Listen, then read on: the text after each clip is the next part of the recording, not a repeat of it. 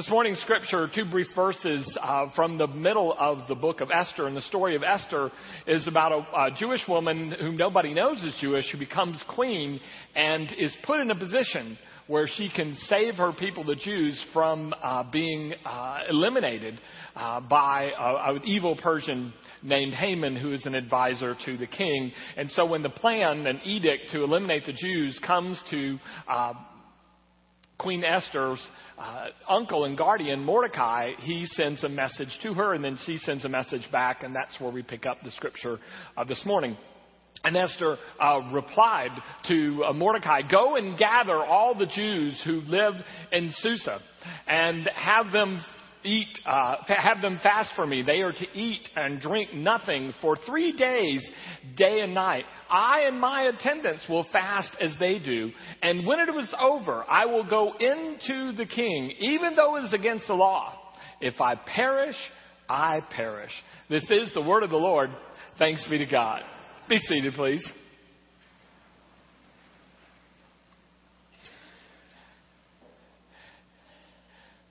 What we're talking about this morning is a story where endless partying uh, results in misery. And I'm not talking about fiesta.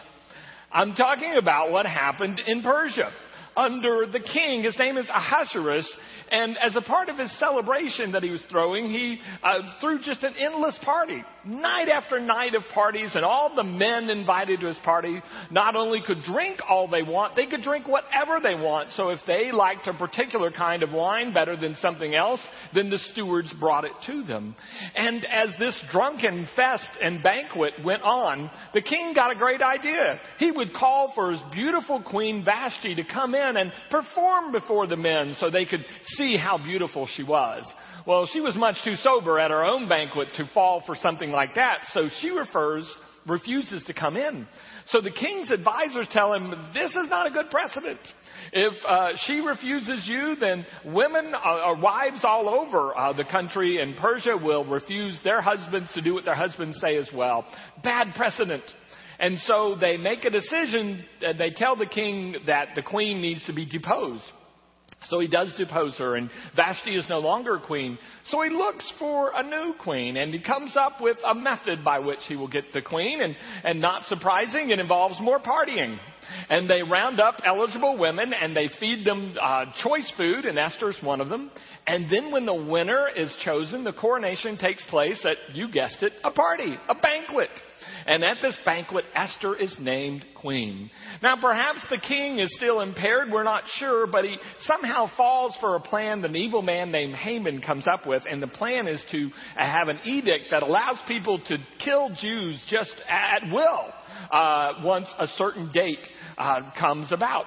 And, uh, and I don't know if the king realized what he was signing. Could have been like the old Colonel Blake and MASH. Maybe they just shoved the paper in front of him and, and uh, he put his X on it. But it ended all in the real threat that the Jews in Persia would be extinguished. And so this is when uh, the new Queen Esther, who's Jewish, though nobody knows it, her uncle Mordecai and guardian sends word to her that basically says, you got to do something. And what she says, and he tells her rather first, is that, you know, God probably allowed you to be queen and brought you here for a moment just like this. And she protests and she says, Well, you know, I can't go into the king. If you go in, he hadn't asked for me in six months.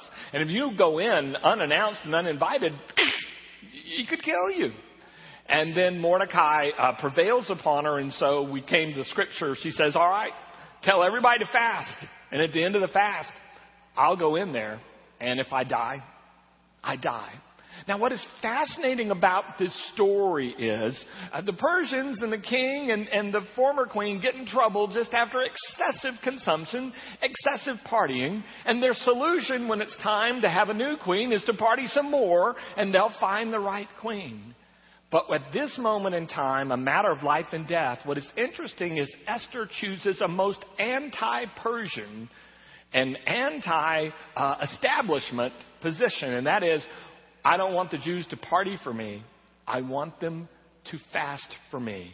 And she says, and I'll fast as well. So for three days, she'll be in the king's palace while everybody else is partying, and she and her t- attendants will not. It was interesting what one commentator said. He, he said, in the story, Fasting almost serves as some sort of act of, of resistance or, or civil disobedience. It's, it's anti the way that the, the kingdom uh, operates. And then another commentator says, and by fasting and not eating or drinking for three days, uh, Queen Esther, who was won a beauty contest, is not going to be as beautiful as she might be had she been eating or drinking. Uh, and so after three days, she's going to go in looking less than her beautiful self in order to beg for the lives of her people. And so fasting here is not only in a sense an act that's contrary to the way the king does things, but it's also an act of dependence upon God because she is basically saying, I'm not going to depend on my beauty. Something else is going to have to save my life here. And that something else, of course, is the power of God. But when I look at the story, I, I see, I think, a familiar story of a lot of our lives, which is to say, sometimes we get into a problem because we consume too much, whether it's overscheduled of activities or we spend too much, or maybe we do eat too much or drink too much on occasion, like the king. But but a life of consuming too much, trying to have everything, wanting everything and having everything, oftentimes leads us into difficulty. And unfortunately, like the Persians, we usually choose a response that says, well, the only solution is to get more. And uh, so, one of the interesting things is a lot of the difficulties that we face in middle class and upper middle class North America are things like being burned out, being lonely, being stressed out, or even bored. And in some ways, a lot of these things are the result not of not having enough, but are rather of having so much, consuming so much, and doing so much that they don't even mean anything anymore. And we apparently decide we're going to medicate this problem by often consuming and taking in more or doing more. I'm reminded of Albert Einstein's great insight. He said a lot of the problems that we have in the world can't be solved at the same level at which they were created. And so, for example, if we are stressed out from too much in schedule, or uh, we're not feeling well because we ate too much, the answer is not going to be to do more or to eat more or to buy more. The solution will not be at that level. The Christian solution and the biblical solution, in many ways, to the things that ail us, is simply this sometimes less is more. And that's where the concept of fasting comes into our life and comes into um, the Bible. It, fasting is basically a temporary restraint or halt on something in our life that'll create some space to let God in, rather than stuffing it with more of ourselves and more things, we we open up the space and we create a space for God to come in. Because a lot of times our problem is just like I had the other day, which is I'm sitting there and I can't find anything on TV. I'm bored. 35 more channels is not going to make any difference. It's not going to solve my issue. The issue is at a deeper level. And you never get to that level if you're still consuming uh, whatever we might be consuming, whether it's activities or media or food or drink. Uh, we simply serve to medicate the real issue. Dr. Gerald May wrote a wonderful book uh, more than 25 years ago called Addiction and Grace. And one of the things he said is that all of us as human beings are hardwired for a relationship with God. We're, we come into this world and, and, and we are created for a relationship with God. But he said one of the things that we do is we avoid that relationship with God by stuffing our life full of things and activities that keep God at a distance. And, uh, and so we never experience that for which we were created and that which we really uh, long for the most. And so that's where fasting comes in. It's, it's sort of a spring cleaning, if you will. It's, it's a way to clear out some stuff in my life temporarily that will give God opportunity to move in. And the church has long known and the, and the people of God have long known of the power of this temporary uh, restraint or, temp, uh, that, or a, temporary abstinence called fasting. In fact, uh, we see it in the book of Jonah. We see it in Esther. Uh, we see it in the life of Jesus when he is getting ready to go through the 40, and he's in the 40 days of, uh, of uh, the wilderness and temptation. He fasts. The early church in Acts 13 fast before they send out their first missionaries, Paul and, um, and Barnabas Barnabas. They fast again when they are selecting leaders for their community in Acts 14. Uh, fasting is a well known practice that creates a space where God can come in. And now I know that fasting for many people is a form of self denial. So I'm not going to have this or I'm not going to do that. And I'm going to strengthen, uh, strengthen my uh, willpower and my, and my muscles, my spiritual muscles. And I think that's true. But by and large, uh, fasting in the Bible is not so much self denial as it's, it, as it's rather just creating a space where God can come in, letting God have access. And when my life is too full, then God, there's no room for God in my life. So fasting is something that we do, a temporary giving up that opens a place for God in our lives. So what I want to tell you is just from my own experience of fasting, here's three things that, that I've noticed and have happened to me in life. The first one is this I've noticed that uh, when I fast, uh, that my focus uh, is sharpened and heightened, and, and I see God more clearly and experience God um, uh, more more clearly as well. So, for example, in in my fast, um, I'm I'm uh, drinking uh, water and, and uh, juice, and, but I'm not eating on on my fast day. And so, when I get a hunger pain. Uh, just before that point where I get hangry, which maybe some of you get, but but before that, the first pains, they remind me of my need for God, I think about Deuteronomy 8 3, where it says that, that humans don't live by bread alone, but by every word that proceeds from the mouth of God. So on that day, when, when I feel some hunger, one of the first things I do is rather than, than go for a candy bar, is I go to God's Word. And, and what I've found often is my focus is heightened, and God becomes more real in those moments when I'm temporarily giving up something. Another thing that I've experienced is um, for, for years, my fast day used to be on Thursday when I would write my sermon uh, in the library, and I would find on those days typically greater clar- clarity of thought. Uh, before, but as Thursday got longer with night activities, I, I switched the fast day to another day. But generally, on that fast day, uh, I was my my antenna were were heightened and and tuned in better to God. So the first thing I found was focus. Second thing is something that the ancient church mothers and fathers found, and they said that fasting is often a feast because when you give up other things that are uh, filling your life apart from God, then God is able to come in and you end up feasting on God and experiencing God more deeply. And this is how I accidentally found this out. The first year that I went to Burundi in 2010, we went to a small town uh, where th- there's a little motel that we stay in uh, for several days. And uh, the first year we were there, um, my phone wasn't working. Uh, couldn't get reception, couldn't send or receive texts from home, and then um, and then the internet uh, was not was not working uh, in in that part of the village. So it, we would gather and, and work all day and do things, eat dinner in the evening, and usually you go back to your room uh, about eight or eight thirty, and you don't see another human being until seven the next morning. And there I was in this room, no internet, no TV, no texting, Nothing but a Bible and a couple books that I brought along. Nothing.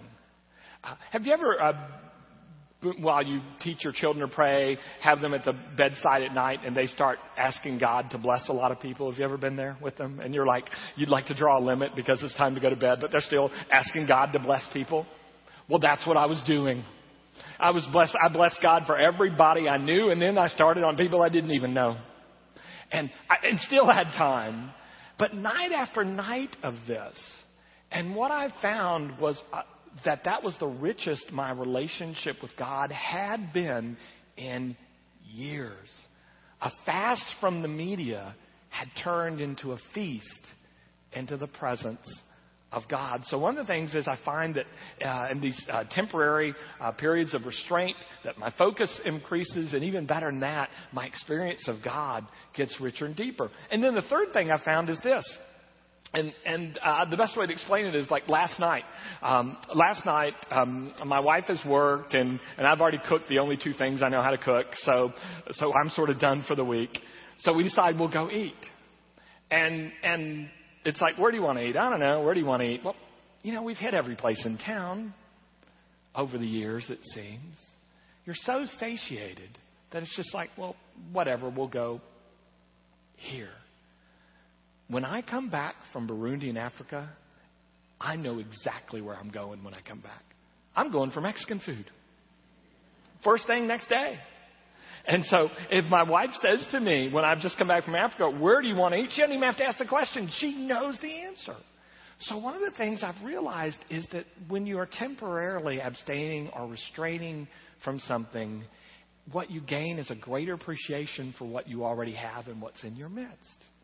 When you are away from people, for a short period, whether it's in solitude or a retreat, one of the things that happens is you start to more deeply appreciate the people when you are back with them. Fasting, in whatever form you choose, usually will heighten your appreciation of the gifts that God has given you. And so fasting has many uh, benefits. Now, I need to give you this warning. Uh, the other day, my, uh, my youngest son, who's really into barbecue, went to a small barbecue joint outside of Austin. And he texted me and sent me a picture and he said, Dad, the barbecue snob is here. Now, I don't know if you're familiar with the barbecue snob, but he's written a Bible, so called Bible on Texas barbecue about yay thick, and he's been to all these places all over the state. Well, he happened to be there. Well, there are such things as food snobs. There are also fasting snobs. You probably don't know this, but there are. The founder of Methodism, John Wesley, was one such person. He used to say that he would never ordain as a, as a preacher uh, any person who didn't fast every Wednesday and every Friday for their life. Fortunately, I came along after he died. Um, you know, but there are people who will tell you it has to be a certain way, it has to be 24 hours, you can't have any food, you can't. There are all sorts of people who tell you how, what you need to, to, to practice restraint. Let me tell you a couple of things. First of all, fasting in Jesus' day, uh, Jesus likely fasted. Um, uh, he certainly commended the practice and, and um, in the Sermon on the Mount. But the the, the uh, Orthodox or the rabbis in Jesus' day would fast two days a week. They would fast Monday and Thursday, but their fast would be from after dinner in one day to mid afternoon the next day. Basically, they skipped breakfast and lunch. Wasn't even 24 hours. Wasn't, it wasn't going without anything to drink. It was just food. Some fasted just from certain kinds of food. Other people, uh, their fast is from a medium. Uh, we have people in our church who, with their family, turn off their phones and computers every Friday night, uh, the, the ancient Jewish Sabbath, which starts Friday at sunset. And they spend that evening, and their children know they have the parents' full attention. And the parents each know they have each other's full of attention because all the devices have been shut off for that evening. Uh, how do you determine, you know, what's an appropriate fast? I think you simply ask the question, do I do anything in my life to excess? Do I have things in my life that I'm doing that are making it hard for God to gain a foothold or to enter? And, and you diagnose with the Holy Spirit and with the community and, and you figure it out. And then you temporarily pull back from that and see what God will do.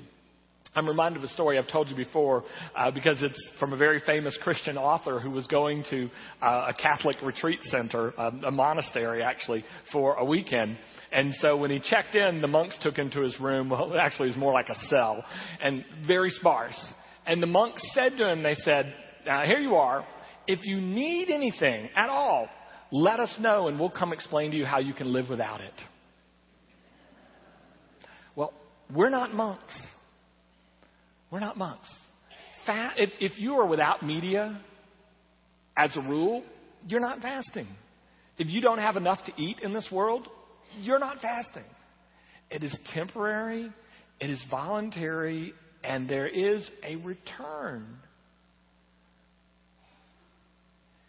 Notice Esther at the end of the story. I'm going to tell you how the story ends. She goes into the king, and the king doesn't kill her. In fact, the king is pleased to see her, even in her uh, fasting state. And the king basically said, I'll give you anything you want. And, and what Esther says is, well, you know, I'd like to throw you a party. A what? She's been fasting for three days and she says, I want to throw you a party, a banquet. And so she throws a party and a banquet. And at the banquet, she points out who the bad guy is, what the plan is to exterminate all of her people, and of course, the Jews are saved. And do you know how Jews celebrate Esther today? Do you know what they do? Do they fast? No, they party. It's called Purim. A fast is temporary and voluntary so that you return with greater appreciation and greater joy and greater focus to what you were doing. Banquets are a wonderful thing. In fact, the kingdom of God is described in the Gospels as a banquet and in Revelation as a banquet. It's a wonderful banquet, but it's made even more wonderful by a fast.